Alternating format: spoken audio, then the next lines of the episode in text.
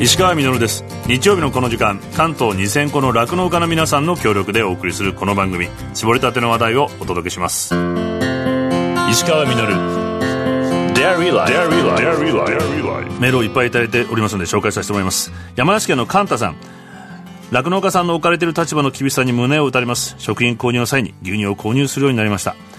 これは横浜市の高則さん酪農家の皆さんへ乳製品を食べて飲んで応援します。ということでありがとうございます、まあ、こうして今こう生産者の方々に直接声を届ける声援を送ることの大切さが一層増している時代に僕はなっているというふうに思うんですけども、まあ、同様に大規模に声援を長い間送り続けているファームエイドというコンサートフェスがアメリカにあります。覚えてらっしゃる方もね結構いらっしゃるんじゃないかと思うんですけどもきっかけはあのクイーンのパフォーマンスで有名になったライブエイド。1985年7月13日イギリスウェンブリースタジアムには7万2000人。同時にアメリカのフィラデルフィアの JFK スタジアムには8万9000人。世界に同時中継され19億人が視聴したエチオピアの飢饉を救済するチャリティーコンサートでした。でそのアメリカの会場に出演していたボブ・ディランがポロッとこんな発言をしました。集まったお金のちょっとだけでも、まあ、多分100万とか200万ドルぐらいをさここアメリカの農家たちの借金の返済に回してあげられたらいいのにななんて思うんだよねというふうに言いました。この発言の背景には1980年代アメリカでは家族経営の小規模農家が大恐慌時代以来の危機に瀕しているという状況がありました。農作物価格の急落地価の下落利息の上昇不公正な貸付巨大資本の農業への参入などなどこうしたことから何万もの家族型農家が廃業を余儀なくされ代々引き継いだ土地も奪われまた農家が廃業するにつれ関連する地域産業も衰退。農家の自殺者も増え続けていました。それに対して発せられたこのボブ・ディランの発言なんですけどもこのコンサートがアフリカのチャリティーのためだったせいか当初は彼ひどくこの発言非難されてしまいました。しかしコンサート会場でこの発言を聞いたウィリー・ネルソンニール・ヤングジョン・ベレンキャンプはそれに触発され動き出します。そしてほんの2ヶ月後1985年9月22日イリノイ州のメモリアムスタジアムで初のファームエイドコンサートが開かれボブ・ディランビリー・ジョエル BB キングロイ・オービソントン・ペティなどなどのそうそうたる面々が集合。8万人の観客を集め900万ドルを小規模家族型農家に寄付しました。当初主催の3人はコンサートを1回やればお金も集まって問題解決できるのではと思っていたんですけども実際農家の人々と触れ合って話を聞くうちに彼らが直面している困難は想像していたよりももっと複雑であることが分かってきました。そのため彼らは家族型農業を守ることが健全なフードシステムを守ることだと訴え続ける。ために戦い続けることを決意しました。1985年以来多くのミュージシャンたちが参加し続けるフェスを37年間毎年開催。3人にデイビー・マシューズも加わり今までで7000万ドルを集め寄付しています。またアメリカの農業の最大の問題は大量の農薬で環境を破壊し遺伝子組み換え作物で生態系を脅かし成長ホルモンで健康リスクを引き起こす巨大資本による農業の大規模化であり一方安心で良質な農産物を生産し環境負荷もなく地域経済を支えているのは小規模家族型農業であり彼ら中心の農業システムに再び戻すことを掲げた NPO としてコンサート以外でも長年さまざまに活動しています。ウィル・ネルソンは先月90歳になったばっかり。ニール・ヤングは78歳ジョン・ベレンキャンプは72歳みんなまだまだ戦う気満々です2023年の秋美味しい農産物も大集合のファームエイドコンサート今年も開催されます石川稔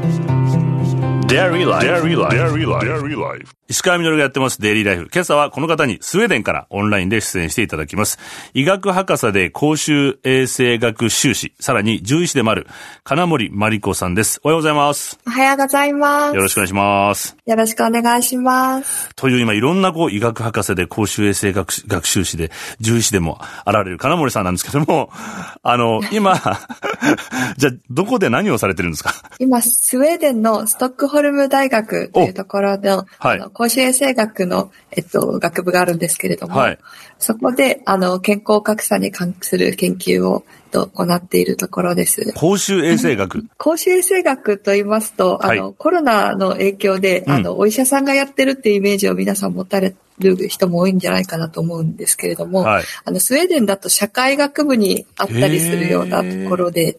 今、社会とえっと、人間の健康の関係を、うん、あの、研究する分野がとてもホットなんですね。まあ、日本の場合はこれやっぱ医学の問題。もうスウェーデンではこれは社会全体で取り組む問題というふうに捉えてるって受けちゃっていいんですかね？そうですね。スウェーデンではそのような動きが強いと思います。はい、日本でもあの一部そういう動きもあるのですが、はい、あのまた社会のあり方から考え直していかなきゃいけないのは本当その通りだと思います。なるほど。じゃあ例えば社会が人間のあの健康にどういう影響を及ぼしているかちょっと教えていただいてもいいですか？例えば都市と農村の格差、社会格差がいろいろとあると思います、うん。はい。農村に住んでいると大学が少なかったりして、うん、あの、教育をなかなか受けるのが大変だったり、あの、最低賃金が低かったりしてですね、こういった所得や教育っていうのは人間の健康に大きな要因として関わっているということが研究で明らかになってきています。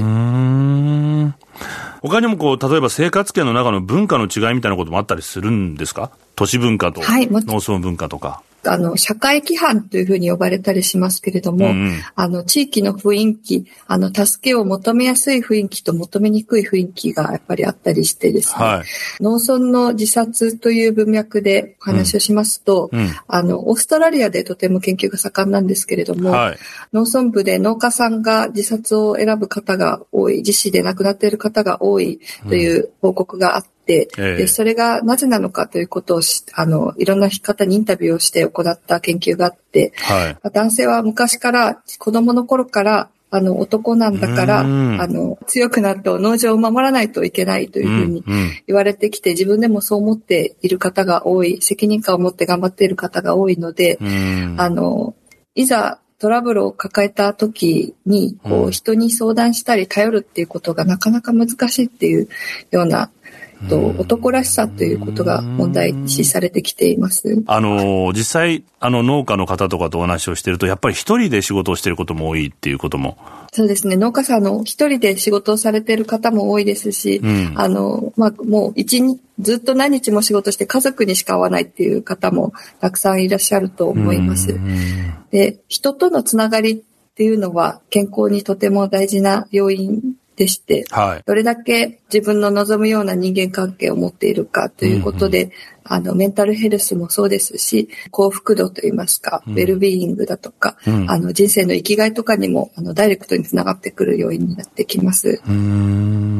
やっぱり、あの、一人ぼっちでいますと、あの、暗い方向に思考が固まってきてしまうっていうのは誰にでも起こることなので、はい。いろんな人と話せる機会があるというのはとても大事なことだと思います。うんうんうん、で、こう、今、こう、農村の話またじっくりこう、お伺いしたいんですけども、他にも、あの、その公衆衛生学で社会と健康の関係性っていうので、何かありますか？例えば他にも、移民の方の健康ということも、あの、最近特にホットになってきています。はいはいはい、移民は世界中で増えていまして、うんうん、スウェーデンは人口の2割くらいは、あの、海外のバックグラウンドを持っている人、はい、自分が移民であるか、あの、ご両親が移民であるっていう人なんですけれども、うん。うん、そういった方はどうしても不利な立場になりやすいというような研究がありまして、健康格差にも影響している可能性が結構報告されてきています。うん、今日本も労働力不足で、例えば農村にこう働きに来る海外の方とかも結構いらっしゃるじゃないですか。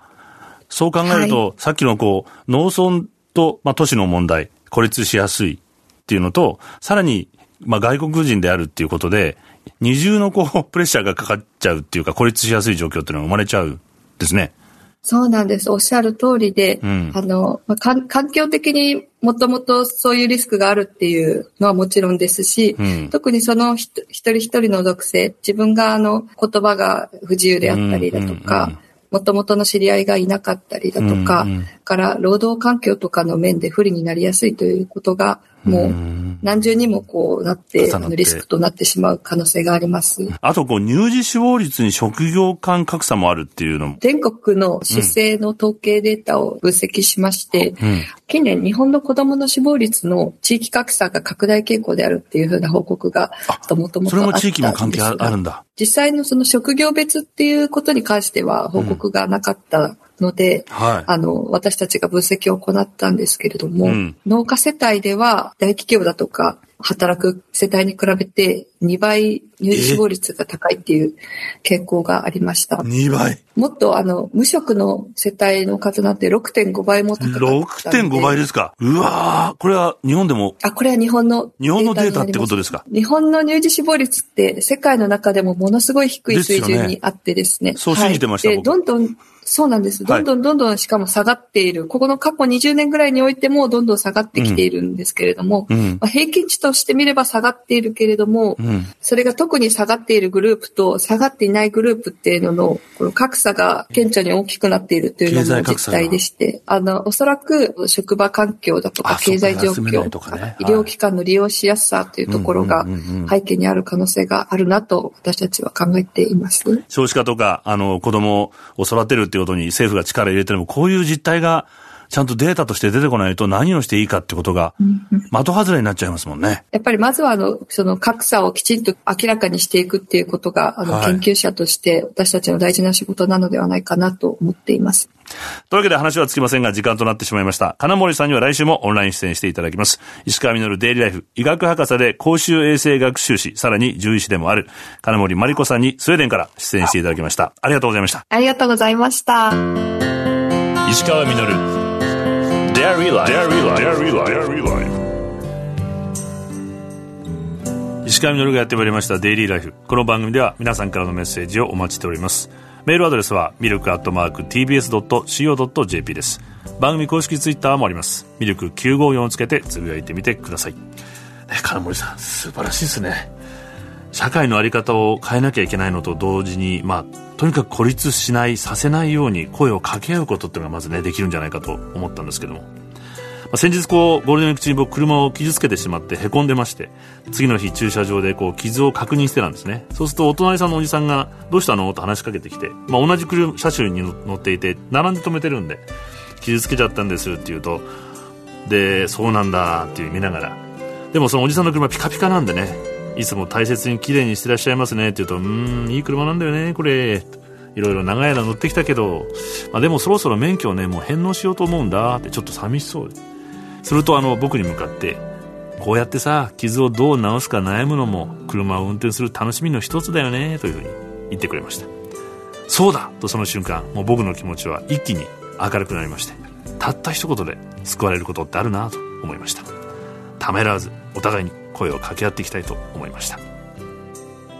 石川稔デイリーライフこの番組は関東2000個の酪農家関東生乳関連の提供でお送りしました石川稔 Dairy Life. Dairy Life. Dairy Life. Dairy Life.